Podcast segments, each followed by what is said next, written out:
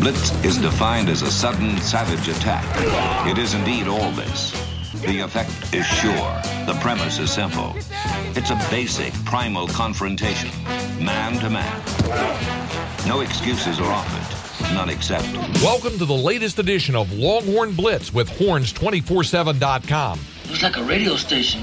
Now, here are your hosts, lifetime Longhorn Rod Babers, Pure athlete, yeah. I transcend race, hombre. Matt Butler, I don't talk man. I back it up. And we are chock full of that, man. Damn right. and Jeff Howe. It's still real to me, damn it. And that's the bottom line, because Stone Cold said so. If you're gonna blitz, come strong, but don't come at all. Coming strong with another edition of Longhorn Blitz with Horns 24 7. I am Jeff Howe. Let's not waste any time and get right into it. The college football season is over. We move on to 2022. And for the Texas Longhorns, hopefully, better days are ahead than a 5 and 7 season in Steve Sarkisian's debut. Uh, first off, before I move on, however you're listening, wherever you're listening, we just thank you so much for being a part of this week's presentation. Anywhere you get your podcasts, just search Horns 24 7. Click that follow button. You get every episode of the flagship State of Recruiting and Longhorn Blitz. You can also hear Longhorn Blitz Tuesday nights after Longhorn basketball, right now, at least with the Tuesday basketball schedule uh, on the Horn. Uh, you can also get myself and Craig Way each and every week down Light the Tower from 10 to noon. You can get Rod Babers each and every weekday uh, with he and Kevin Dunn on RBKD from 3 to 7. Uh, HornFM.com if you need it. Get over to Horns 24 7 for all the latest and greatest uh, in Longhorn recruiting and team coverage. All right, with that out of the way, let me bring in the rest of the team for real this time. He is the master of the soundboard, the drop machine extraordinaire, our lead research analyst on Longhorn Blitz, and a daily fantasy guru. And the reason why I was Googling why OJ Mayo got a lifetime ban from the NBA before the start of this show, he is Matt Butler. How are you, sir? Doing pretty well, man. How about you? Not too bad. I, I, my brother and I were remembering we went to a Spurs Bucks game. This was second year Giannis, and uh, in addition to me heckling OJ Mayo the whole time, being a Mavericks fan, um, like what a weird roster that Bucks roster was. It was like second year Giannis and Greg Monroe and Jerryd Bayless and the last of OJ Mayo and Jabari Parker. I think in between catastrophic knee injuries, just the a weird, uh, weird to think about the uh, the path championship teams take towards building them. Jason Kidd was Jason about Kidd to was- be yeah. knocking water on Speaking himself being a to Mavericks get around fan, the it all comes full circle. Uh, speaking of things that come full circle, I don't know where I was going with that segue, but I'm sure there's something in the life of the third member of our team that has come full circle because he's a renaissance man. He's just that damn good at everything he does. Lifetime Longhorn, 2002 UT All-American, 2002 semifinalist for the Jim Thorpe Award. Fourth round draft choice of the New York Giants back in 2003. Spent his NFL career with the Giants, Lions, Bears, Bucks, Broncos, and a year with the Hamilton Tiger Cats of the CFL. When he was done with football, he got himself back to Austin, Texas in the 40 acres where he earned his degree. Whenever that T ring comes back in, we will make sure he wears it proudly. Nevertheless, he is a card carrying member of DBU, and when you get that All American honor recognized by the NCAA, they make sure you get one of those black cards. Number 21 in your program, number one in your hearts, Mr. Rod Babers. Thanks for the intro, brother. Appreciate it. Rod, I was asked to uh, by a couple loyal listeners, and by the way, feedback on last week's edition of Longhorn Blitz, uh, the Brennan Marion episode, we'll call it. Some people saying that was the best episode of the Blitz ever. So Wow. There's probably no way we can follow that up with a good show this week. Probably doomed us to fail, but appreciate the feedback nonetheless. Yeah, thank you. But based on the feedback from that show, Rod, I was told to ask you where are you at in the process of the new T ring? Uh, um, yeah, that was like a okay. So I'll say that was a bit of a like a hold up because originally I was supposed to go through a certain person. I'm not gonna put people on blast to to get the T ring, and it was like, oh, it's easy. Just call that person. It'll be easy. Um, that person uh, is no longer there, so I got another person that I, I can call, but they got promoted to another position, so I don't even know if they're in charge. So I don't know who's in charge of the T rings anymore. you. That's kind of my thing. Like it's basically been so long since I've addressed it that I don't know who's in charge of the T rings anymore. At one point, I thought I ordered one, and then uh, apparently that did not happen because I did not speak to the proper people about it. So You know what? one of those Uh, things, uh, we're I'll- rec- I'll- I'll we're- get it taken We're care recording this on a Tuesday. I- I- So tonight it's Texas OU at the Erwin Center. Mm-hmm. If I see CDC at the Erwin Center tonight, I'll ask him. don't ask. CDC, that might be CDC above about it. his- I'll, I'll just, But- I'll just ask said, him. I'll just ask him what's the protocol. If somebody, if, if I- there's a letterman who needs a T ring replacement, Who do they need to go to? You could ask him that, but I, I hate when people ask CDC stupid stuff via Twitter, and they always ask some stupid stuff. via And he Twitter. answers so many he things. does, and the man is busy. The man ain't got time for you know little. I'll bother him in between random a media timeout when you- he's just sitting there looking at his phone. Yeah. responding to dumb things on Twitter. That is true. He's asking, probably so. responding to dumb things, dumber things. Actually, Tweet him the Twitter. question. Uh, that's true. Could just Yeah, tweet him the probably get question. it right no, down to no, it. No, it'll get done. I mean, I know enough people behind the scenes. I just don't want to go through official protocols. That's basically kind of my what I don't want to do. So we'll figure it out. Uh, Then well, you got to change the intro. So I don't even know if we can do it. no, I told somebody it doesn't matter when Rod gets it. The, the bit will continue, or whenever, bit will whenever never die. Well, I'll cross that I'll cross that bridge. Cross that bridge when we get there. Um. So no, college football season's over. National championship game Monday night. Georgia takes care of Alabama, and you guys know me. What I value in terms of football, what I like watching. That Super Bowl, that Patriots Rams Super Bowl, that everybody's like, oh, it was boring. I'm like, no, it was awesome. It was great football. That was grown man line of scrimmage football going on in Indianapolis Monday night, and I loved every minute of it. Mm-hmm. Um, Rod, is there any Texas related angle you want to take other than what I think Longhorn fans are commiserating on this morning, which is, oh gosh, can you imagine how mad Alabama's going to be when they roll into DKR in September on their revenge tour? And I'm like, dude, it's Nick Saban in a big game. Like, it doesn't matter if they won a national championship by 40 or lost the championship game by 40. It's Nick Saban in a true road game, which Alabama doesn't do ever. Play true, Been non- since true 2011. non-conference games. Yeah, they've only done it twice in Nick Saban's tenure. Haven't done it since they went to Penn State. Ten, oh, it'll be eleven years. Um, I, I'm not really concerned about that. That that is what it is. I guess people want to focus on that they can. But any Texas related angle or just any angle from the championship game. No, I think grab the well, yeah, obviously Longhorn fans uh, viewing everything through burnt orange glasses. Oh man, when Bama comes here, they're gonna be mad. I'm with you. I, I don't think Bama's I don't always think mad. registering necessarily Texas on uh, on on Nick Saban's radar as man Texas and the big game next year. It's like no, no. That's what Alabama does. All right, they no matter who they got to play, Alabama takes care of business. So- You are a nameless, faceless opponent to they are yeah exactly and they are a heartless football machine Mm-hmm. who's probably going to come in here and stump a mud hole in texas but that's a different story what i i think is something longhorn fans can take from it is you, talked about how it's a, it was a line of scrimmage game. Um, you know both of those teams have elite lines of scrimmage. Hell, actually i don't know if bama's offensive line is considered elite honestly. Bama's offensive line's got issues but they got elite personnel on that offensive line. They got fir- they got a first round pick on that offensive line. Um, and they got NFL players on the offensive line. So I think you look at re- the rebuilding of the Texas defense, which starts in the latest recruiting class with eight, nine different either defensive linemen or edge defenders. Uh, you look at the offensive linemen in the, in the most uh, recent recruiting class, and Sark has already told you, I want to be big and athletic inside, and I want to be fast and athletic on the outside. Uh, that's basically the football team that he wants to build. That's what Alabama is. That's kind of what you saw with with Georgia. Right? Georgia's got speed on the outside, girth and power on the inside. So does Bama. Bama lost that when they lost John Metchie and also lost Jameson Williams. They lost both of those guys, and then of course you know you lost your speed on the outside. Uh, and I was really shocked that the wide receivers they had behind those guys weren't more impressive. I thought Alabama had been stockpiling some wide receivers. I guess not. Uh, mean, it- it's just have, it's just inexperienced guys that haven't played a ton of snaps. know, suddenly, suddenly in the championship game, you got to Yeah, step they up. didn't and- look like they had been ref- very refined, though. I'm not gonna lie. I mean, I know it's Bama, but they looked raw. Yeah. I mean, it's like the end. It's like the end of the season. Like those those young wide receivers look pretty raw to me. Um, so I know I know Alabama's been in in you know slugfest, so they haven't had a chance to probably get those young guys in. But that, that's why they lost the game.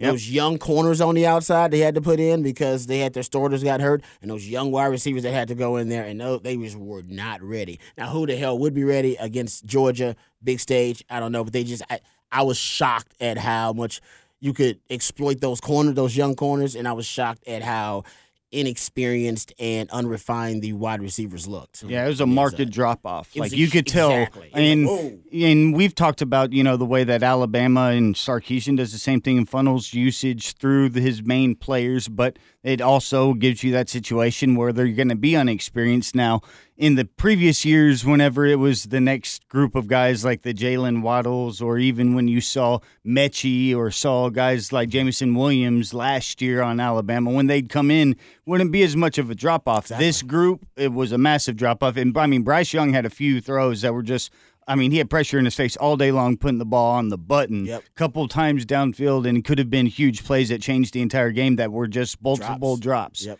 Yep. And I mean, you have those big time recruits that in those situations you would hope would come through, but that was really the differentiating point really in the ball game because Alabama can probably win if you just catch two of those Yeah, passes. that was a separation. Yeah, me. and- when and- Jameson Williams went down, that was the separation. Mm-hmm. They Because- could they could make up that that gap. No, I mean he was the difference in the first game against Georgia. He had seven for one eighty four and two touchdowns. So you look Yeah. across the board. Four, he was on his way. He had, oh what, yeah, like three he or four five for like sixty six. Yeah, was- I know. I had him in way. every single one of my lineups, and when he made that Yeah. cut, I thought he was cutting back for a touchdown because that dude. Honestly, watching him play, I, and I'm not trying to exaggerate, but like. I see him and he reminds me of like a more refined version of Amari Cooper at the time. Like it was crazy watching because it was like there were Julio had the body that was huge for a freshman, but like Yeah. when Cooper came in, he was such a polished wide receiver. And when you see Jameson Williams and just in the open, he's like all the parts that you want to put together on a wide receiver. And for him to go down, that was just a bummer. And it's crazy because Metchie blew out his leg against Georgia too. Like they both Yeah, blew out their legs against Georgia. And then I can't remember exactly who Waddle got injured against last year, but they've had some big, heavy point. trauma uh, injuries Yeah. to their high usage players. And it's what happens, I guess, sometimes whenever you use them for so many plays, but you can't criticize the coach for using his guys. And that's what you got to do. And you're almost able to knock it off and get the big dub. And Sark believes in it. Well, no, I mean, and it's the Sark exact. philosophy as well. And Saban knows all about you know Yeah. big injuries in championship games can change it. And I mean, if we're taking it back to Texas and what it Oh. reminded me of, and watching that game in the first half when I saw Saban's guy goes down, I mean, I had flashes first of well, Saban has won a championship. He won his first one when the opposing team's best player went down in Colt McCoy. Now, in the first half of this game, his best player goes down against Georgia. And then I started to watch and see a poor man's version of Colt McCoy eventually become the winner of the ball game because Stetson Bennett's the walk on. Smaller, less athletic, but smart enough to have the functional mobility to Yeah. just barely make the. He just pre-snap diagnosis makes the right play. Don't screw it up and let the rest of the football team win. And that's the Stetson Bennett little way to, it worked out for him and was able to knock off Saban. So it always verified in my mind that well, Stetson Bennett beat that Saban team, if Colt would have had his shot, Colt would have beaten that team. but that's just the burn orange prism that I view life through. There, there's a there's two Texas angles, two specific Texas angles coming out of the championship game. Rod, it's something you said. Uh, talking about the line of scrimmage. Uh, if you're a Texas fan, I don't think you needed to watch Alabama and Georgia along the line of scrimmage to get an idea of how much further Texas has to go to get to that level. Yeah. Just go back and pop the tape in from the Arkansas game Mm-hmm. Because now you know the the the, la- the final AP AP top twenty five came out and Arkansas finishes in the top twenty They were a nine win team in the SEC, but you go look at some of their games, see they got boat raced by Alabama. They got boat raced by I think they got boat raced by Georgia. Georgia this year. Yeah. they played both of those teams. Um, two of their four losses were to Alabama and Georgia. So you kind of see even in that league where the there's a separation between the good teams and the elite teams Oh yeah, no doubt. in the SEC. Yeah, yeah. Uh, we we're kind of Ole Miss and A and M and So Arkansas. It's like right at Auburn level right now. Wherever is, where's Mm-hmm. Auburn right now? They are they eight win team, they were six and seven this six year. and seven. They were okay. that But I mean, A and M, A and M, Ole Miss, Yeah, yeah, you're right. Arkansas, Yeah. uh, Kentucky, Yeah. they're all kind of right there. But then the elite team, Georgia and, and Alabama, obviously the elite teams in the league. Just go back and Honestly, watch. LSU every three years, two three years. no, they do. That's LSU. That was a wild LSU will be back and every. Yeah. Yeah. it's just they have the talent level of those teams too. They just Any given day, that's a team you don't want to face on a day, when they're in a down year because they can beat anybody still. Exactly. Um, LSU's kind of like Kentucky basketball. You look at the roster, like how are, how are you guys not better as Yep. much talent as you have? Yeah. And they're gonna they're LSU gonna end up having a couple really high draft. How picks Texas well. basketball has always been so. for a decade. Yeah. Uh, that's a good comparison, Matt. but you know, at least Kentucky's won national championships and LSU won one. Texas still hasn't won one on a hardwood yet. Um, but we shall see. Just the, the delta between Texas and Arkansas in terms of line of scrimmage talent and a line of scrimmage ability on- on both sides. Yeah. because the Texas defensive line got pushed around by that Arkansas offensive line. Yeah. Uh, and, and that just shows you where you've got to go to be competitive in that league. We're not talking about winning the league. I'm just being competitive in the SEC. Looking at the the the long game Sark is playing, trying to build this thing. Yeah, you can beat Bama and have it be a quote unquote down year. Look at A and M. And and the, the second part of that is They've been stockpiling line of scrimmage talent too. they have. I mean, the Marvin That's Lee why how they get in Yeah. that second group. The They've been stockpiling that them old now. We know that. Mister. The Yeah. Marvin Leal's going to be a first round pick, Mm-hmm. and they they played some really young, talented offensive linemen this year. I mean, we we, look, we talk about Texas like, oh, you don't want to play true freshman offensive linemen. I mean, you look at like Reuben Fatheree, Bryce Foster, they them those guys got much better throughout the year, and now they're going to go into twenty two. Being like, hey, these guys have a have a, have an SEC season under their belt as going into their true sophomore year. Sky's the limit. Nowhere to go but up. Yeah.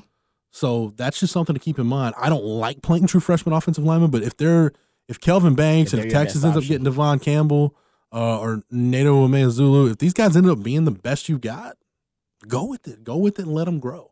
Um, so I think I don't think you need. I think it just reinforced what Texas needs to do on the line of scrimmage. And Rod, I'll tell you, I think the thing that impressed me most, we talk about perimeter speed, and the game changed for Georgia in the second half when Todd Monken finally decided to start giving James Cook the damn ball, Yeah, that was which I was hollering about the whole first That half. should have been opening script. Dude. And then he you breaks a 60 something yard run in the second half. And oh my gosh, Georgia's playbook is suddenly open. Yeah. They can move the ball all of a sudden. Uh, so there was that. But we talk about perimeter speed. Man, you look at front seven speed and athleticism for both of those teams. Will Anderson coming to Texas next year. That to me, Dallas Mm. Turner's another guy Oh, that looks this has a bright future. You look at Georgia, Georgia speed with Nakobe Dean and those cats they have. That to me, Rod, is where we talk about just line of scrimmage talent, and you talk about the big bodies. That to me is where Texas has to grow miles to get to where they want to be. Is you need speed, athleticism, and playmaking ability, specifically in your front seven defensively. And we didn't see a ton of that from Texas last year. Yeah, I mean, you just need guys that can win individual one on ones, and you don't have enough of those on the fronts. That's why you don't have great pass rushers, right? That's why your pass rush was historically bad this year, is because you don't have guys on the front that can win one on ones. Bama and Georgia have. I mean, out of their front seven, they probably got five guys that can that can dominate one on one matchups on mm-hmm. any given down, and that's kind of key, right? You want to build your defense these days with with corners and DBs that can win one on one matchups. That means can play man to man and win one on ones. On the opposite side, your wide receivers got to win one on ones. And then in the trenches, you want defensive linemen and and defensive uh, edge rushers that can just win their one on one battles. Because all you're trying to do as a defensive coordinator now, much like the offensive minds have been trying to do for years, now the defensive minds have kind of flipped the script and said, all right, you know what? I'm going to try to get my Will Anderson on your weakest your weakest blocker on the offensive line, whoever that is. And I can do it with a twist and a stunt. I can do it with games up front. Uh, look what they do with Michael Parsons, right? Dan Quinn, he'll bring Michael Parsons down on the edge, bump Randy Gregory or Demarcus Lawrence inside, and you go, holy Chicago. now a guard's got to go block Demarcus Lawrence. Damn. That ain't good. And then the and then the tackle's like, well, this dude's fast as hell. Like, I can't block him. You got a mismatch either way, and they still may throw a twist and a stun on him right there. All right, so they're just trying to everybody's trying to find a way to to to specifically isolate matchups that are advantageous to them. Um, and I think that's what Texas doesn't have. And one of the things, just kind of basic stuff. Hopefully, you know, we talk about the Gary Patterson thing, and if Gary Patterson's going to come in as the special assistant to the head coach or whatever it is, you do need somebody to come in. I don't know why it didn't translate to kind of teach basic football fundamentals and logic to the players. And and obviously, Sark refers to it as football IQ. But the ability, like a- lot of these, you go watch. I'm watching film right now. I'm doing the exhaustive breakdown of the season, so I'm watching more film, um, trying to get some more data points. And man, our inability to get off blocks is just mind blowing. It's terrible. I mean, you, and then you watch Georgia and Bama get off like they never stay blocked. Right. Like, Like, their nobody on the eyes front are seven stay always blocked. in the They're second all- level. they're- yeah, they're constantly getting off blocks to go make plays, and it's something in the in the Texas defenders' mind. Sometimes they would believe they did their job by getting blocked.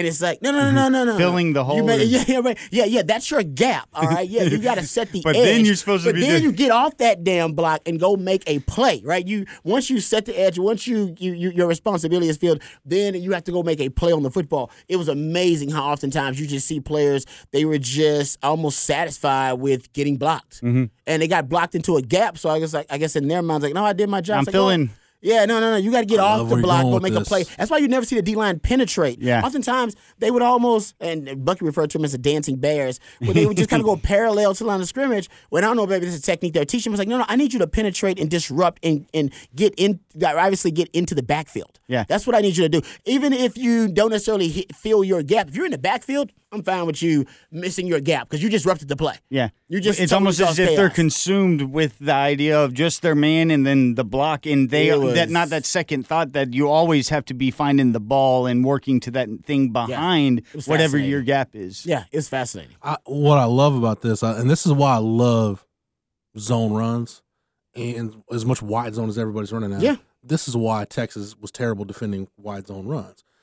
This goes back to, and again, my playing experience on the field goes back to high school, but I even remember at that point, because everybody gets, okay, this is a B gap run. I'm like, no, it's a zone run. If my guy is playing a certain technique, if I mash him across the hole, that's the beauty of a zone run. As a back, you if you can feel it, it doesn't matter. It, You it- you might start towards a mm-hmm. B gap and be like, oh, I can cut it back and hit the cutback lane. And now instead of just burying my head and getting four yards, now I've got 12 It's a great point. because my guard mashed his guy across the hole. Or that tackle, he can be just churning and churning and churning and thinking, okay, dude, I'll just push you upfield. And now the guy, my back cuts off cuts off my butt. Yep. And now he's up the field for 10, 12 yards and a first down. And here we go. Yeah. That's the beauty of a zone run. If, if you, the, the best way to disrupt zone runs, Rod, to your point, is you have to get penetration. Got to get penetration. And to your point, though, when you when you don't penetrate, right, and then you get caught up on a block, the offensive lineman he's done his job, and he's thinking about the second level now. Mm-hmm. Once he's got you blocked, he's already got you blocked. He's thinking about the second level on the zone run, and that's what also hurt Texas too. If you're gonna, you got to eliminate that blocker. If you're a defensive lineman, you can't. If you're gonna, if you're gonna have him be able to block you in that play, and and you're not be able to penetrate or disrupt, then you have to eliminate that block. You can definitely can't allow him to get to the second level. That Needs to would be a also- one for one. Not don't let him get two. Yeah, exactly. That's exactly unle- what would happen in Texas. You'd allow one blocker to block two guys because it's a math problem and it comes down to numbers game and you're talking about it in the run game and the reason why you first off would say one a quarterback to be the guys you add a number but then if you're getting one blocker to block two that's a way that you can also get the numbers on your side. And it's why when we talk about these uh, running backs that you view and you're like oh, I don't know what it is. He just seems patient. It's like well that's what he's doing. He's, He's waiting. watching these different Yeah. things unfold the dominoes in front and understanding and being able to freestyle and make that decision just off of instincts and then execution in front. And if you can have an offensive lineman that's consuming two of those guys, it changes that numbers game so much more. And Texas' weakest uh, point, or at least weak, weakest point as a defense in terms of defending run, was the edges. They couldn't defend the edges. They just could not do it all season long. They really couldn't figure it out. They tried different things. They really could not never stop teams from attacking the edge, whether it be the outside zone and the wide zone, um, whether it be the counter they tried to hit the edge with. It was bad. Even the quarterback design run. That's why I hate, I always hated the this mindset of the Mike Shanahan running back. That oh, they could plug any back into that system and he'll get a thousand yards. Mm. Well, yeah, they had you know Terrell Davis goes for two thousand, Mike mm-hmm. Anderson, Olandis Gary. They had that run. Hey, Clinton Portis had some good years with the Broncos. Selvin Young led led the Sure. led AFC rookies in rushing one year in that offense. It's finding a certain back though. Mike Shanahan oh, was Oh, yeah. really good, and Rod, I, I know you talked to Shannon about this stuff. This guy Elijah Mitchell now. Mike Shanahan was so mm-hmm. good at identifying traits in a running back. To be a really good zone running back, I've got to have a guy really that has. He has to have a lot of stuff, but it really boils down to two things. Does he have number one patience and vision? Patience mm-hmm. slash vision. It's both the same to let that zone run set up, and then is he athletic enough when he sees the lane, whether it's a cutback lane, whether it's a front side lane, to stick a foot in the ground, get vertical, and get yards. Yep. Mm-hmm. Yeah. Um, And not all back, not all backs can do that. No. Not all backs are great zone runners. no, that's why they traded Clinton Portis. Yeah. Famously, Clinton Portis was like one of the best running backs out there. And it's like, nah, we can. Too much high It's capital. like, yeah, like no, well, and they, they didn't like his running style as Yeah. much. He wasn't the slasher that they needed him to be, and they they ended up trading him because they also knew that running scheme. If they could find a lower value back that Mm-hmm. in their system would be able to flourish. You trade him for a Hall of Fame corner. It's, That's also true. it's not. It's Yeah. not a bad deal. No, it's not a bad deal. Um, but no, that to your point to to kind of wrap up the how bad Texas was defending the edges and basically defending wide zone runs. Rod, to your point about it as an offensive lineman, like you know in your head usually, okay, I know I've got X amount of seconds before I can get off this block and go to the second level. Not just because that's what the rule states, and if you got some intuition, you know what's going on, you could do that. But as a defensive tackle, unless he's Aaron Donald and can just stick a foot in the ground and hustle back and make a play, Yep, right. I'm going to go block the nearest threat, which Mm-hmm. is going to be probably a play side linebacker or safety or whatever, Exactly. coming to safety, coming down to Philly alley or whatever. Yeah.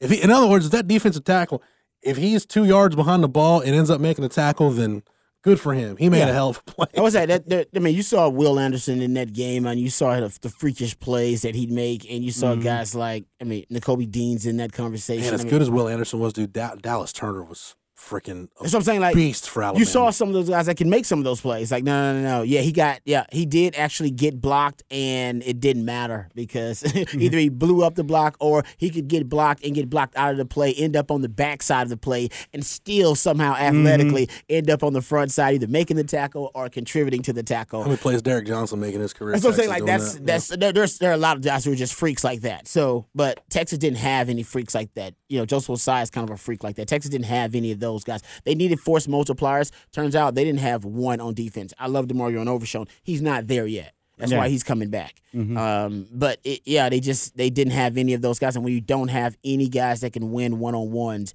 that's when you have PK who honestly, I you know he just didn't. He couldn't find any way to effectively protect all of the different exploitable levels of that defense. Corners could be exploited with the deep ball. Your front could be exploited because they can't set the edge. Your linebackers really couldn't cover. Like you just, mm-hmm. uh, he couldn't protect everything. You can't protect everything. problems. And he didn't do a great Yeah. job either. I'm not trying to make excuses Right. for PK. He did a terrible job. But ultimately, he had nothing to work with. You need a strength. You need something to go, all right, you know what? No, our, corner, our corners can cover. Yeah. I ain't worried about it. My corner's going to hold up. A pivot All right. point for your Assuming- defense. Yeah. And then you can build the defense game plan assuming this will always hold up. Oh, and I hmm. think he thought it was his D line. We all did. Turns out we were wrong. Yeah, we were wrong. Everybody was wrong about that. I'll take the L. I, I was wrong. I mean, I, I thought that was going to be a strength. We all did. But that, if you look at the difference in the defense from year one to year two, I mean, right, if you look at production, like per snap production, the 2020 Texas defense was not a great defense. It was a good defense, but it was not a great defense. What was the difference? Chris Ash had one of those guys that he knows, okay, as long as Joseph Ossai is on the field, I, I know I know I've got a matchup problem. You got mm-hmm. Ossai there. Yeah, you got some NFL talent though. I mean, you got Caden Sterns. Say what you want about Caden Sterns' trajectory of hmm. development, but Ta'Quon NFL Graham? player. And by the way, guy in the NFL right now, Caden Sterns is a good player. Oh yeah. Play for the Broncos. I mean, he's going to be starting in a couple of years for them. And Uh, you, when you watch a guy like Ossai, like that's the he looks like a Bama guy. Like that's the type of guy that you Yeah. see on. And it's just Texas has had very few of those in between each years. Yeah. So I just think you had, and, and I would say, oh man, just two guys would make that difference. I mean, honestly, having Central nervous system of a defense. Yeah, we talk about well, like just what having a guy that can create a pass rush and affect the quarterback. Hell, Joseph Ossai won you a game or two, like on his own. Yeah. when he was here, you just had guys that could make plays and s- guys, certain players you could depend on in certain situations, and you didn't really have that at all. And even in last year. games they lost, guys, think about plays he made the flip games. yeah. Oh yeah. Like the he had a, a sack and a forced fumble in the TCU game. That got the offense on a short Oh field. yeah. We go back to the Oklahoma game. Remember when he ran down Ran TJ Pledger right. and popped the ball out Yeah. Mhm. at the end of a 40 yard run? Oh, no, it's not a 40 yard run. The first down, Texas has the ball because Joseph Ossai just made a hell of a freakish play. He can one person can overrule everything by Yeah. making a play, and then also like the sort of the unseen things that a good guy, guy like Sterns, when you're safety and you're having to communicate between the levels of the defense and just having that security that you know part of that central nervous system has stability. What, but like you don't necessarily see that impact the way you can see oh size impact, but it can be a huge impact on a defense. Yeah, you had Ta'Quon Graham ended up getting drafted. Uh, hell, Chris Brown may have been the best damn player in that back in that back seven, and we don't know what the hell happened to Chris Brown. He's just Very somewhere true. working in the corporate world. Still world. got an APB out on Chris Brown. but my point is, you didn't have play. You didn't have a player that as good as Chris Brown was in No, 2020 on this close. defense this year. Not even close. So you just had better players that made more plays for you in the clutch. Texas didn't have that this year. Just didn't. I can't think of a player that consistently made plays in the clutch on the defense. Other than Roddy, you can break this down because corner from 2020 to 2021 might be a push or a slight mm-hmm. edge to 21 because Josh Thompson got better. Josh Thompson. Josh was Thompson better in better. 21 than he was in agree with that. 20. yes. Every other position on the field, you were significantly worse than you were in 2020 in terms of pro- basically just in terms of production and impact. Yeah. like you, you didn't have any yeah, impact play. because you lost your leading tackler in Juwan Mitchell too. I forgot about Mitchell that. and over. If anything was closest, would be linebackers, but both years it was the weakness, sort of. yeah, But even even go back to 20, like we talked about, it, like how much better. And granted, it's not like you were facing you know an early 2010s run of Big 12 offenses, but your linebackers got better throughout the year. they year. did get better. Yeah, throughout the Overshown did. Overshown. That's a good point. If you could find that first quarter Overshown against OU, like that first quarter, he was flashing, making remember plays. that. But like whenever a guy like him, because you could tell, you could see he's learning on the job, and that's sort of what Jeff was talking about at the time in 2010, uh, 20 when he switched to that position, Yep. and you saw the upside. It's just that since then you hadn't seen much growth upon it because like m- probably a multitude of reasons, but that's where fans had the hope. It was like, oh well, plugged him in. He looks like he can fit there and work, but we just haven't seen it accelerate I still think then. he's a he's an NFL player, but he hasn't had an off season, a true off season to really work linebacker. Mm-hmm. I think that stunted his development a little bit. And yeah, I agree. I think when Coleman Hutzler was here, there was more linebacker progress than when it's been under the shoulder. That to me is the most disappointing thing about the defense in 21, guys. When you write the book on the 2021 season, we you know again go back to last year. Like you had Ossai, Chris Brown played at an All Big 12 level. Mm-hmm. Ta'Quon Graham was just kind of your your rock in the middle of your Yeah, defense. he was steady. Your linebackers got better. Got better. There wasn't a single aspect of this defense that got on an upward trajectory throughout the year. Everybody either kind of plateaued or got worse. Who was your most consistent player on defense? Was it Anthony Cook? Josh Thompson, Thompson. Anthony Cook. That's about it. And when we don't even say any D linemen, You should. Because he wish they could thought show the strength would on, be there. Uh, all of our I take that back. Oh, You know what? Uh, it- honestly, Silence. even though he he made some plays, he gave me. up some plays. I would probably, if you're asking me like who was your defensive. MVP of 21, if I had to pick somebody, I'd probably say Ovie Oghoufo. Whew. Yeah. I mean, I can't. I'm not gonna. He's the grad dispute transfer I'm just- fill-in guy. Just as because good I of a- can't come up with a better one. And that's an Yeah, indictment. Exactly. hate Like, on your. We can't. No, we can't. Because I can't find Just a like better we we talked about at one point, like who on this defense has gotten better? Maybe Sweat. Oghoufo. Um, I can make a case for Jahdae Barron, but other than that, I'm I'm grasping at you're, you're grasping at straws if you make try to make a strong argument. I think for, For anyone. many more guys beyond that. Yeah. Like I said, I got. I, Like Alfred, I got- did Alfred Collins get better throughout the year? Alfred Collins got a little better. Yeah, only because it somehow went so far down that he wasn't playing the opening Yeah, at weeks. one point he wasn't even playing. Yeah, so, so he did get better from that point on. Yeah. But like at least I would say par for the course guys like Sweat and Ojomo up front sort of gave you what you expected. It wasn't as if they were worse than what you expected, but they were nothing that was Yeah. accelerated growth. Yeah, no, you just didn't have a, a consistent, steady presence at any level of the defense. Yeah, Uh, Thompson any- would have been my answer, I um, guess. Thompson. I mean, you can throw that out there with Josh Thompson, but I mean, I. I By the re- end of the year, Jahdae Barron, he, may didn't be improved. enough, though, Yeah, exactly. Yeah. and I remember, you know, Josh Thompson giving up some plays, but I agree with Jeff. He was better. That he was better from 2020 to 2021. Um, I- there's no question about it.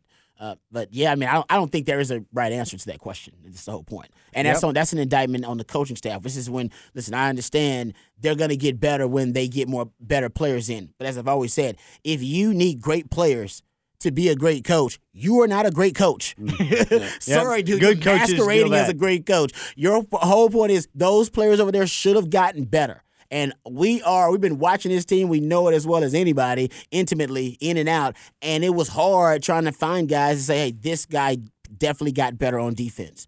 So that's on the coaches, man. You, I know they may have started out as just some straight up, you know, Jags and jabronis out there, but they still should have gotten better week to week. And I'm not sure that happened. It's sporadic. We can name some performances, but there needs to be a consistent trajectory. Be like, man, this player is really getting better. I like this. I like that. We didn't, can't name that, so that's on the coaches. Every time you go there from the Jag Jabroni deal, all I think of is that scene in Major Payne when the cadets move up and he tells them, "You're still an S sandwich, just not a soggy one." exactly. there you go. Yeah, That- exactly. that's a very football coach That's thing exactly to say right. too. Yeah, it's, my whole point is like, well, you yeah, you're still a soggy-ish sandwich. Then they should have Yeah. been. They should have been at least a so, you know, just a soggy And sandwich. I, not a I don't mean sandwich. like to about- fully talking about doo-doo sideswipe everything, but Blitz this week. if you look across the roster, I think you could basically say that for everybody but Worthy. Maybe Rojo, but like the, who got better Well, by the end of 'cause the year. Special teams, I thought actually throughout the year was consistent and As a got unit, better yeah. as a unit. And then you got to throw Dicker the kicker in there. Who True. I, Dicker the kicker got better. So we want to go all around team. I'm sure we can be really specific and find guys, but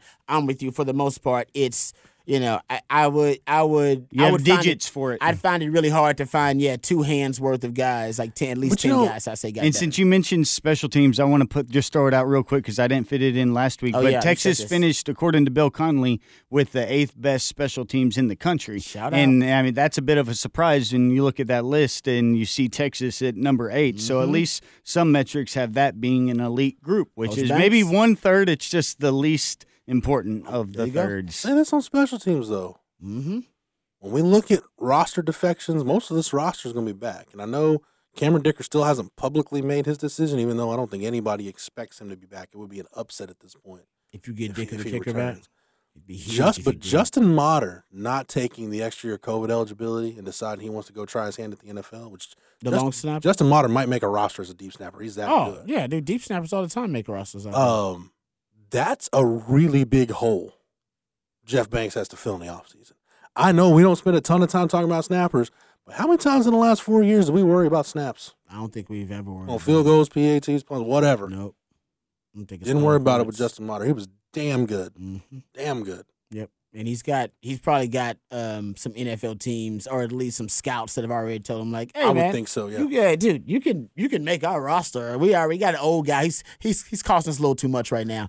We've he's like a color Leffler, right? He's like, yeah, he's, we had him around, but he's on he's on year ten and he's at basically a million dollars. Uh, so we want to get him the hell out of here. Yeah, I'm gonna Yeah, pay you base two hundred salary. and thirty grand. or Yeah, yeah. whatever. Yep, well, actually, I think in. his ba- I think the base now is up because of the new CBA. But yeah, your older players are more expensive, so that's why they like young deep snappers because they don't want to have an expensive deep snapper. No, So- that needs to be Oh. one of the cheapest positions on your team. If Bill Belichick gets this guy, we're gonna know he's like one of the best long snappers Very ever. true. It's like a very odd niche. Yeah, Belichick 30 will talk exactly. for hours about long snappers. yeah, snappers. but 32 teams they think like that. They find a deep snapper, they keep him for eight years. Yeah. pretty much. If time we're two contracts, once he gets too old and expensive, then they think, is it worth it? Can we? If you find a scout, you say, hey, go find me a damn deep snapper. Go. And know, he go out there and he goes to find you a deep snapper and found you a cheap one, and Texas has a good one. I read an article too about how uh, basically the most refined skill in modern NFL is the deep snapper. Because if you remember back when we were kids, there used to be bad snaps on punts all the time, All the time. and nowadays there's never a bad snap on any level across the NFL. If we're talking about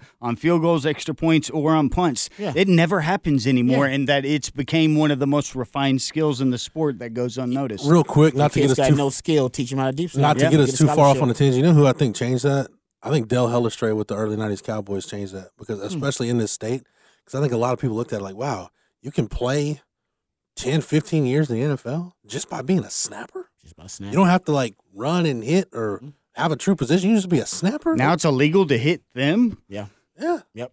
No, it's a hell of it's a hell of a trade to learn, man. Yeah, it was so rare. That's why they stopped hitting them. They were like, man, you cannot touch them. Other than quarterback, these guys are really hard to find. Yeah. So that's why the NFL changed the rule. You can't even touch the deep snapper. So as a Cowboys fan, I'm thankful for Dale Hellestrae and LP Ladouceur guys that were just decade plus just stuck them at snapper and you never never worried about snaps. It's true, man. Something Texas. We've spent way too much time talking about snappers on this show, but that's, just file that away. That's some It's- nerdy football it- stuff. it- No, it's probably gonna be Zach Edwards in the That's a good point. spring, and I know Jeff Banks. When we talked to him in the preseason, he felt like, you know, Zach Edwards was good, but mm-hmm. Texas honestly had one of the best snappers in the country. Yep. Justin Mader had him for four years, so It's a good uh, point, just file that away on uh, on special teams.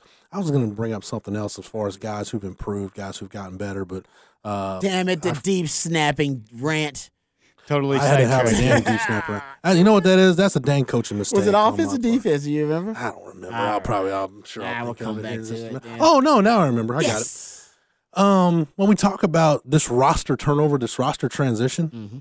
Um, I went down to one day of All American Bowl practices in San Antonio. Oh, nice. You know, I we didn't. There was there was no All American Bowl last year, two years ago. I just Yeah. wanted to go down there for one because I want to see Bijan Robinson and Alfred Collins. I want to watch guys Mm-hmm. fast, fast guys that are good football players. I want to watch them on a field with other fast, really good football players and see how it translates. Real time. Yep. Because trust me, there's some years I've been down there and Texas has taken some guys where I'm like, "Mm, I don't know. Okay. And then there's been other years where it translates pretty well. Yeah, did Like, you watch? oh, the- hey, DJ Monroe might be the fastest guy in this game. Yeah, yeah. No, that's why it's important. You can watch film on a guy, but also you need to go watch somebody play, especially if you can do it versus light competition. And you can see, elite you know, you too. can just see, you know, the guy I was really watching, two guys. Well, Jaylon Guilbeau, Rod, I think you'll like this kid. Like he, The corner. yeah, Mm-hmm. he doesn't, you know, top end speed. He doesn't have long speed. Doesn't have elite speed. But that kid kind of reminds me of Jahdae Barron. Just Mm-hmm. a kid when the ball's in the air, that kid just competes his tail off. Now, he's gonna get called for some DPIs and he's gonna give up some plays, but he's gonna make some too. Yeah. Yeah. No, I watched him a little bit. Uh, no, I do like his style. He just seems to be gritty. He's got good instincts. Kind of reminds me randomly a little bit of Terrell Brown. That's kind of a, Okay. kind of stood out. I don't know why that it came to mind to me, but I mean, obviously that guy played a long time in the league. So if you can get a Terrell Brown, you'd be lucky to have him. Yeah, and like what you did, the as skill set maybe you the best just, secondary in school history too. Yep, the skill set you just described reminded me of watching what Georgia and Alabama were doing to those receivers last All right, night. Like right, it was was just physical just as hell. Flying around. Yeah. Uh, but no, physical though. I mean, Yeah. they, he's a guy that he's he's small, lower. Was he 5'10", 5'11"? Yeah, yeah. Uh. Maybe right, yeah, yeah, yeah. But but he's a physical guy. Like, like I think that's what stands out. That you talking about, he wants to be physical. He'll probably try to get up and bump and run. And I think they want corners that can that can play man to man. Because when you get to the highest of levels of football and you want to win those games against physical freaks, like if you're able to do that and just have the option to disrupt rhythms of passing games, it's a skill set that not every corner has. But if you have it, it's valuable. To reroute a wide receiver, Mm-hmm. it's a lost J- start. J'Mond Tapp, watching him again, uh, the most underappreciated aspect of this recruiting class. Justice Finkley had a great week at the Under Armour game, by the way. Texas went into Alabama and won a head to head against Nick Saban to get Justice Finkley. And they went into Louisiana and got a kid in J'Mond Tapp that LSU wanted, that LSU tried to get back in the fold, tried to get them in their class, and he said no, and he ends up signing with Texas. Rod, just watching J'Mond Tapp against some of the best offensive tackles in the country, just his natural explosiveness off the ball, mm-hmm. how explosive his hands are, that punch he's got, how twitched up he is at 245, 250 pounds. Texas doesn't have any of those guys on the roster right now. Yeah, and they, I mean, that's the guys gonna have to play right away. I, You're gonna need a couple again, of those guys. you'd like to redshirt him and let him develop. I think he's going to come on campus and be one of the best edge rushers you got. At least situationally, you're gonna have to Yeah. play him. Yeah, And, and we've guys that, like that that can win one on ones. And we've seen before Texas has played young guys. I mean, Alex Okafor played on a loaded defensive line, played early as a situational guy. Brian Orakpo as a true freshman played early as a situational guy. Jackson Jeffcoat did. So we, we've seen Yeah. really, o- Ossai, Ossai played Mm-hmm. as a true freshman. Yeah. Uh, even maybe when he wasn't physically, just didn't have that man body yet, didn't have a, a Big 12 every down body, but he was so good. You just got to put him on the field and let him work. I think that's what's going to happen with J'Mond Tapp and Justice Finkley. Hey, you might have that happen uh, in that on that defense a lot, considering what we saw uh, in the secondary. You could have that at a couple Mm-hmm. of places, and you could have that on the defensive front too. Yeah, I mean, and you said the name earlier when we were talking about Alabama, but a guy like Dallas Turner, he's a freshman. Like Alabama has freshman guys out there doing those things. Will Anderson's only a sophomore. They're both going to be here at Texas next year as underclassmen. That's the thing, Will man. When you when you start stacking elite recruiting classes, Texas. I know people don't have a very fond opinion of Urban Meyer, but I heard him say this his last year in, in doing studio stuff for Fox. It was before the Texas TCU game, and he was talking. They were asking about talent at Texas. He's like, Texas is recruited good. He's like, I don't know if they've recruited elite. I'm like, huh. Let me think about that because if you think about it, like Texas had a couple of top was the top three classes under Tom Herman. They had one. I think the 2020 class was eighth in the country. When you look at what it means to recruit elite, like that's what Georgia and Alabama do every year. You're stacking legitimately top two, top three classes, one on top of the other, on top of the other, on top of the other. Yeah. And Rod, that's what the talent level got to by the end of your career at Texas. Granted, now you're a great barometer for this. Compare the talent level at Texas your freshman year when you walked in the door to where it was when you left at the end of that 02 season. Um, I mean, yeah, it was it was a whole lot different just because. I, honestly, you still had the frontline guys when I got here. I mean, you had Casey Hamptons and Shaun Rogers and Leonard Davis and Mike Williams. I mean, mm-hmm. you had some a lot Cedric of quick, quick played in the jamming. league. Yeah, you had some NFL talent. The difference was by the time I left, you also had, in addition to the frontline guys being NFL players, hell, the the backups were too. Yeah. the backups and hell, even the, the you know, I mean, the third string guys. You're like, oh man, that guy, that guy's got an NFL future. That's what it was by the time I left, especially in the secondary places like that. Yeah. they had stockpile that room. And to your point, Jeff, talking about you know what Urban said when talking about good but not great, like you can end up with top five classes in a multitude of different ways. You can have a class that's really deep with above average players, and you put in take in you know fifteen of those twenty five, and that could be a top tier class, and it can be quite different than another class that's maybe rated the same way but is full of you know five blue chip top caliber type guys. So Yeah. that roster makeup it really can be very different. You might see two teams next to each other in a recruiting ranking, but the makeup of that class the same way that you would look at a range of outcomes inside you know stats. Like if you follow a guy's yards per rush, a guy like Bijan, that yards per rush can fly up there because he's going to get that 140, and then might have a zero or a two or something along those lines, but you're still averaging out the same as somebody that just went eight a pop all the way. So those ranges of outcomes can do the same thing in those classes. And if you can say be that team that's getting a top five class, but getting big time top tier recruits like the way a O2 class was where you had like mm-hmm. five or six five stars or like where you can have a hit rate the way you do in a 05 class where you have that many NFL players maybe coming from the situation off of a lower quantity of players but still have the elite production of a class. Yep. Yeah, and Good point. I feel like we've said the same thing for over a decade now. Say The decade again. we've been doing this this podcast. Can they develop these guys? That's that's what it's all about. If Steve, if Steve Sarkisian is the right guy, then in three years we won't be having this conversation because Texas will be ready to go into the SEC. Yeah. How does Baylor win the Big 12 title and finish as a top five team? Out of nowhere. Talent development. Making the most of the It's- talent you have. It's Like that. Flipping over a program Yeah. well, like that. Well, because Matt Rhule, when he left, Matt Rhule didn't leave it in disarray, right? Matt Rhule was building something when he left, went to the league. Obviously, the NFL, very different than college. But from Every coach will tell you that. 2017, like post Um, Briles to when yeah, Rhule showed up exactly. and so, changed And we it. know Matt Rhule's one of the best talent developers and program builders in college football. Mm-hmm. left, Like I said, different from the NFL. And Dave Aranda was able to really, and like I said, he one of the things he did that I that I really liked, and we talked about it on the show. He doesn't try to eradicate the entire culture Matt Rhule had when he left. He, do- he kept a lot of the things that Matt Rhule did, a lot of the concepts and a lot of the culture there, and he was able to pick up right where he left off. Of course, after the two win season, um, but after some tweaks and bringing in Jeff Grimes, he was able to obviously win the Big Twelve and have was the best year in Baylor football highest history. highest AP poll finish in program history. Wow, that is First time Baylor's finished in the top five in the AP poll. That's mind blowing. You know, can I? I have one comment on that Mind as we get ready to wrap this thing up. When we talk about eradicating a culture, right? Because we know we know Tom Herman did that. Tom Herman came in and went scorched earth. Yeah.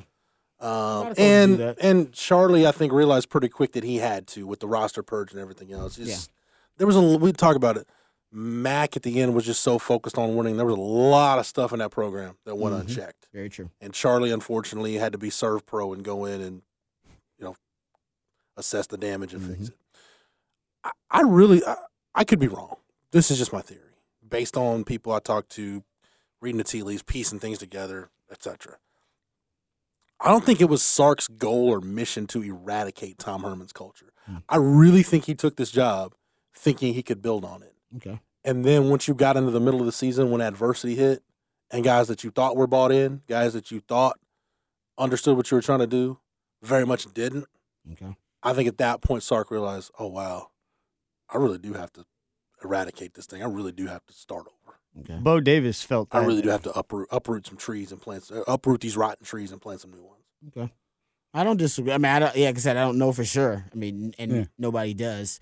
Um, I just think he improperly assessed the situation. he, well, that's that. We definitely know that. Um, just from a- a- analyzing the personnel that he had and how good his defensive line was and the game plan versus Arkansas, we know that he's severely over either over uh, overestimated in a lot of sense and then underestimated in some respects uh, what he had on this roster. But I do think, man, I always think there's something good from the previous regime that you can build on. And I think mm-hmm. Tom Herman did have some. There was some, like I said, Tom Herman's teams were tough. Like they were tough Yep. teams.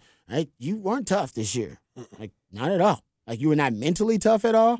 Like when adversity hit, your teams would fold like Mm-hmm. a cheap suit. I'm just saying that there there's some things from time. I, obviously, I, I'm not saying Tom Herman didn't need to go. Of course, I'm not some Tom Herman, uh, you know, a- apologist. But I'm just saying that there's always something you can build on from the previous regime. And I think when you try to eradicate and throw it all out, you end up five and seven, and you end up basically going from all gas, no brakes to we have to rebuild this classic car from the inside out. And it's like, what the hell? What happened to all gas, no brakes? What the hell? Now we're a classic smashed automobile that needs to be rebuilt, and you got to order the parts over from Europe. And What wreck did you get in? Issues and uh, what the hell?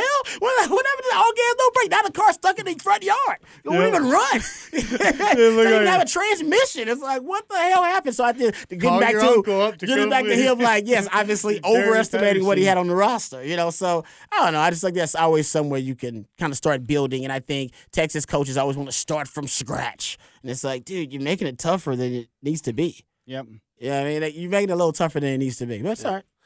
I think I think uh, I think Charlie knew he needed to start over because I think that was the message to him from Yeah. administration. W- We know Tom Herman didn't give a damn. He was coming in scorched earth. Yeah, he started Regardless. dogging Charlie Strong when he got as soon as he from- got in. from jump. Yep. Yeah, the don't give Started a dogging damn. everything about the culture. What I know, it's one It thing. is. It's one thing I'll give Charlie credit for. Charlie publicly, behind the scenes, whatever. Publicly, he never threw Mac under the bus. Hey, yeah, no, he, I agree. Oh, with he that. honored Mac. He did. I was gonna say he actually gave props to Mac. Yeah, Yeah. talk about how they he got might a have really dropped. good. he might have yeah. dropped a hint. They here got a good coach fired and stuff. It's like- kind of like it's kind of like how uh, Sark Sark hasn't publicly thrown Tom Herman under the bus. he has not. He said a He's couple not. things here and there, like, "Yeah, this roster isn't built exactly like I would want it," Mm-hmm. but he didn't come in like. Remember that first spring when? And I'm not. I don't want to turn this into a bash Tom Herman episode. We're just talking about culture and Charlie a rod, as you said. cake for him. As you said, you can. God, God, if I never have to hear that That again. cake was baked. That cake had salmonella. Um, Hey, man, Do you- it was in the oven. Well can you have salmonella in baked goods? I don't know, but you, I think you're right. I like that description. Uh, but no, Rod, what you're talking about, uh, you know, in terms of finding something, fi- you know, finding something that you can build on, or you know, Mm-hmm. eradicating the culture. Remember that first spring when Tom Herman came in? He's like, "Oh, these defensive linemen are fat. Uh, we got to get yeah, skinnier defensive I remember linemen."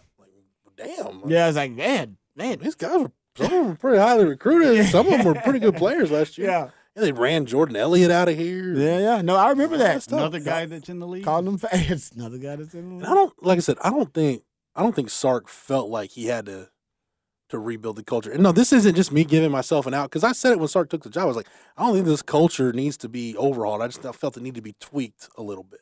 Yeah. It's like you said, right There, there were some good foundational pieces Tom Herman laid. There- He for there the was time the he some line of the scrimmages, they were getting a lot better from like by when you look at 2018 19 and it was like even the production in 2020 along the lines of scrimmage like they were well above average. Yeah, your I mean your running back room is what it is because Tom Herman, you know, Mhm. obviously stacked the running back room, and I'm sorry, I'm just saying like I think Quarterback. the, the quarterbacks, you know what I mean. So I just think that at at times, um, the the coaching staff that came in, I think they tried to cut ties with a ton of the either concepts, personnel that Tom Herman had. I know they had to work with a lot of those guys, but honestly. I think the, the, the roster at one point gave up on the coaching staff, and I'm not gonna lie. I think at one point the coaching staff kind of gave up on the roster Yeah. during the season. I think that I, I think it happened at different times, and I think they came back together at the end of the season to win a game. But I think during that six game losing streak, historic six game losing streak, I think the coaches gave up on the roster at one point. Remember, they started talking about the future a lot. Mm-hmm. We're gonna get the 33 new players, gut new the future. Probably, probably after the Iowa State game. Right, so a lot of talk about the future and the Yeah. recruit. I was like, whoa, that's a lot. Well, hey, we got to win a game now. What do I talk about the future and the roster? Okay, they gave up on these. because you had the players. Iowa State game and then the bus video leaked, And they got fed week, up, and I think the players at one point got fed up with the coaches. Like, hey man, it ain't working. We've mm-hmm. been doing what the hell you. I think the players probably gave up on the coaches first. And then the Kansas game happened and it's just like And then it was like, all right, man. if if both of, both of them was giving each other the middle finger as the Kansas game, you know what? F you, F you, F you too, man. So On the rep. I'll That's tell you what what, happened. like the rock bottom moment for me during the season. Kansas game. well, because I'm remember, not the well, no, but What the hell there was a to say? specific point in that game because remember, I didn't go to the Kansas game. I was with the basketball team in Spokane, so I. I'm watching that game. I'm watching that game in my hotel before I go Oh, to the, arena. walk on catching the touchdown. And I remember like the Hudson Card pick six, and it's what 35-14 at that point. oh, point. I remember that. And I'm like, dude, this might actually happen.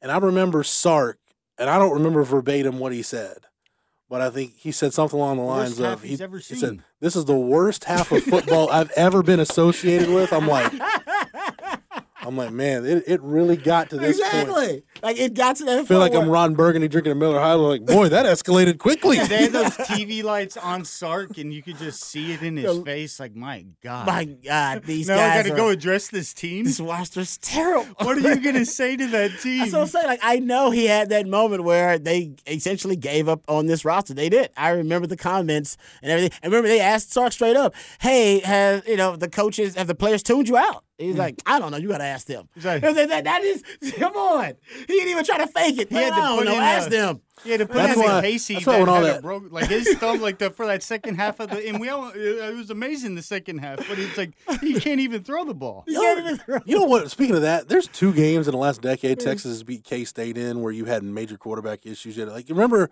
the the 2015 season, the week after they beat Oklahoma, they come back to DKR and it was in a monsoon. And Jerrod Oh, Heard had to go to Jay Norvell and be like, I, I literally, he literally could not grip the ball. Yeah. Mm-hmm. I've said on my show and I've said on this podcast on the site, I will not stand for any Jerrod Heard slander. but he's like Jay, and Jay Norvell said, like, yeah, Jerrod said he could not grip the ball to throw it. The ball was that wet. So Wow. they they did not have the option of the forward pass in that game against K State and won the game. and won the game.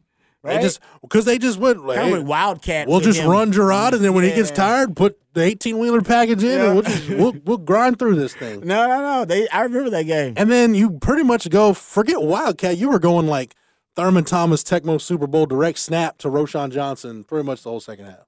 Oh yeah, that's exactly what you did. And It it, was, worked. it was the Wildcat like you have some motion and there's some no. Yeah. You were just going direct snap to the tailback. And now we know if you know with the way Skylar Thompson performed in the bowl game, if they'd had him, they'd beat Texas.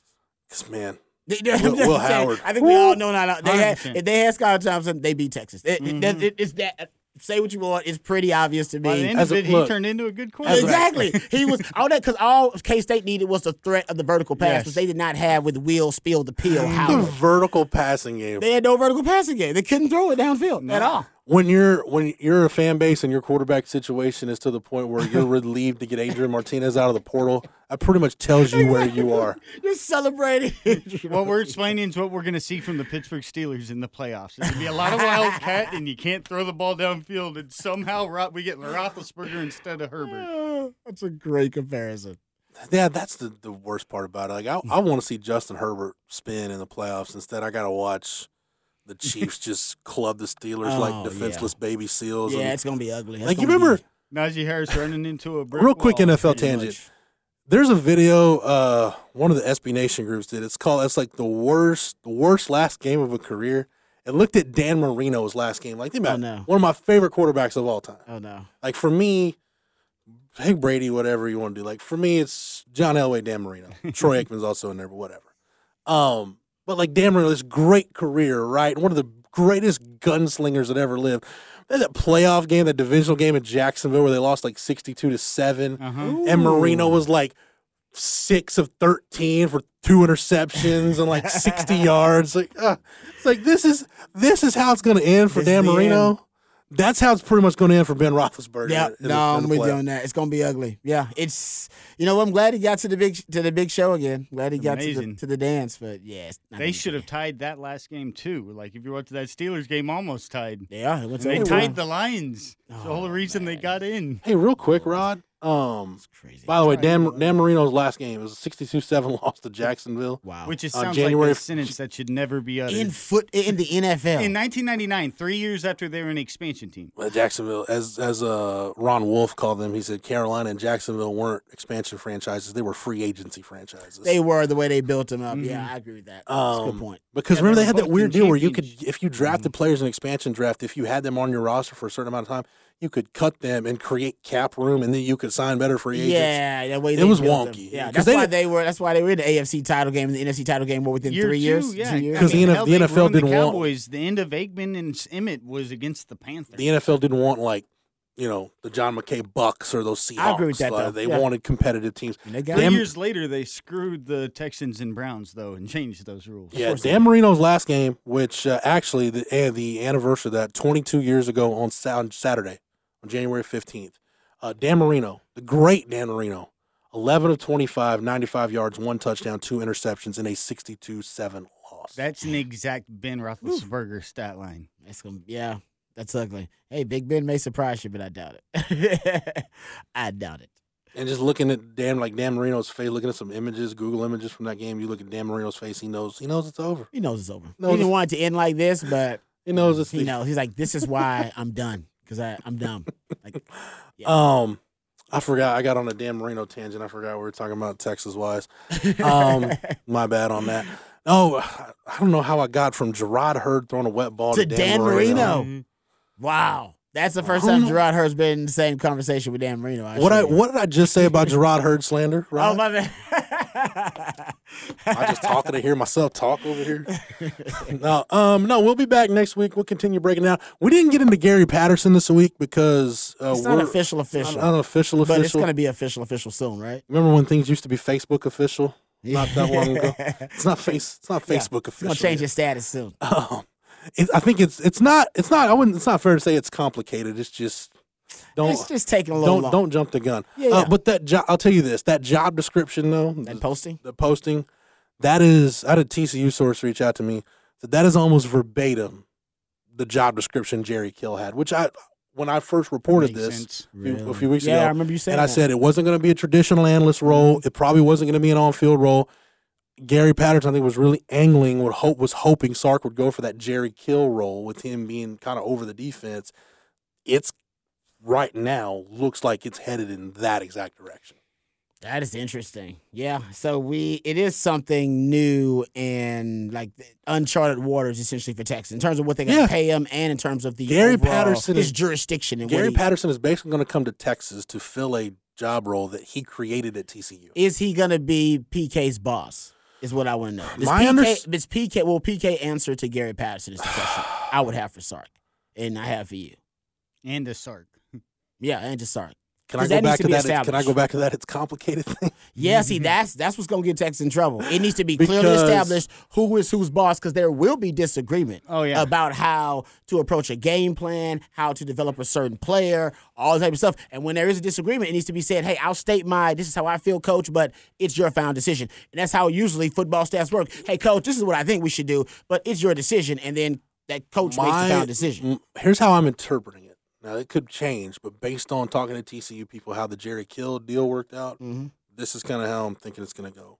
Uh, whether it was Sonny Cumbie or Doug Meacham, whoever it was, Jerry Kill was basically involved in the day to day of everything: scouting reports, recruiting, game plans, personnel, eh, with the exception of nothing to do with what happens on game day. He had a headset Interesting. but the play caller, the offensive play caller, Okay. whether it was Cumbie or Meacham, they had autonomy. They had the, he had a uh, Jerry Kill apparently wore a headset but didn't have communication with the press box. Huh. So interesting. the play caller had autonomy to call plays. It was it was his show on game day, but during the week. during the week leading up to it, you basically had kind of a Jerry Kill's kind of the CEO of the offense. Did he file a Wow. report after the game? For I don't know if he filed? TPS reports or not. Yeah. Yeah. No, it, it's kind no, that's uh that's Like I said, it, the what the, what was done at TCU, it was just something basically Gary Patterson created to try to get Jerry Kill on the staff in a position somewhere between a full time coach and an analyst. and did it work? Not really. He had heard about. I was like, it seems like a lot. Did it work? Mm-hmm. Not I mean, really. not really. I Yeah, mean- not actually really. the fact that admit you it. learn TCU basically fired GP That's what I'm saying. Like their Jerry- offense didn't. the only really- the only person that worked for Jerry Kill got to be the interim head coach Yeah. for Work with Jerry half the season. And now he's Oh, coaching so New Gary Mexico Patterson. It's gonna work out for Gary Oh Patterson. no, Okay, no, Rod, Oh, it's gonna work out for me. Oh, It's gonna be fine. He's gonna what go- about PK? All right, I don't know He's gonna go coach UTSA after Traylor leaves somewhere. So now you just told us that's how. Okay, I see how it's gonna work out now. No. Gary Patterson's gonna be fine. And Jerry might- Kill coaching New probably- Mexico State. and he'll probably be calling plays here uh, in Texas in like a year. Greg Robinson style. Uh, obviously, rest in peace. parlay into Whew, a job. man, the yeah, great you Greg talk about you talk about one of the Yeah, yeah. best defensive coordinators this program has ever had. Two seasons, memorable seasons for very different reasons. Mm-hmm. One led to a Rose Bowl. a decade. Of One Yep. Greg Robinson got that job because Manny Diaz got kiffined on the tarmac coming back from Provo. Mm-hmm. I kid, it wasn't really on the It wasn't that tarmac. bad, no, it was- wasn't really on the tarmac. It was Yeah, once he got figuratively home to see his family, and then he was fired. Based on the Yeah. text I was getting from Rod on the sideline, if Rod was the AD, it would have been he, Manny would have been fired halfway through the third quarter. He wouldn't have been allowed back on the plane. I'd have got him a first class flight. Rod, is that the most- to be? is that the- not with the team. Rod, is that the most just disgusted you've ever been watching a Texas game? I was. It was embarrassing, man, with those BYU fans there. It was- Miserable in the that was- rain and yeah, the it blowout. Was, it was. It was embarrassing. I mean, Go to the were- Longhorn Blitz SoundCloud page and look at Rod's picture if you want to know what Rod thought about that night in the Provo. Mormons were they were not being kind. And then they got to the point where they felt bad for somebody in the game. And at first they were taunting. They were like, "Ugh, dude, you, you guys saw okay, man? real You guys will be all right, man." I was like, "Damn it, Mormons, get out of here!" And Meanwhile, Taysom Hill's still playing. Oh man, there you go. See, that made us feel better. Good point. and Taysom Jamaal Hill's Williams. still in the league. Um, while we're running some things down, I know we're hashtag Team Foreman on this show, and we lost. Yeah. we lost Papa, Papa Foreman last fall. Yep. Man, if D'Onta Foreman's NFL career ended right now, the story would be incredible. It's a great story. But career year for him Mhm. with the Titans. I'm happy for him. Save you know, their season. filled in for Derrick Henry. Yeah, they Yeah, won the division, wrapped up the number one seed in the AFC because D'Onta Foreman was back there toting the rock. Did you see? I, I loved watching him just abuse the Texans in the regular season. I'm finale. sure he loved it more than you did. Did you see his cleats? Because he had, he wore a pair of cleats earlier season to honor his dad. yeah. Uh, the cleats he wore at NRG, one side of him had all his uh, high school accomplishments at Texas City, Hmm. and the other shoe had all his accomplishments at Texas. Basically, he was coming back to do some damage in the state Damn of right, Texas. brother. Hell And yeah. he did. Uh, Four of his last six games are hundred yard games. gonna get him a new contract next year too. Hopefully with Hopefully. the Titans. Um, get one, but hopefully it's with the Titans. So a lot of Longhorns wrapped up some really good NFL seasons. How about Malcolm Brown, defensive tackle Malcolm Brown, helping the Jags get a win over the Colts at the expense of Sam Ehlinger getting to be a part of the NFL playoffs. Malcolm Brown helps the Jags win a get- win a football game.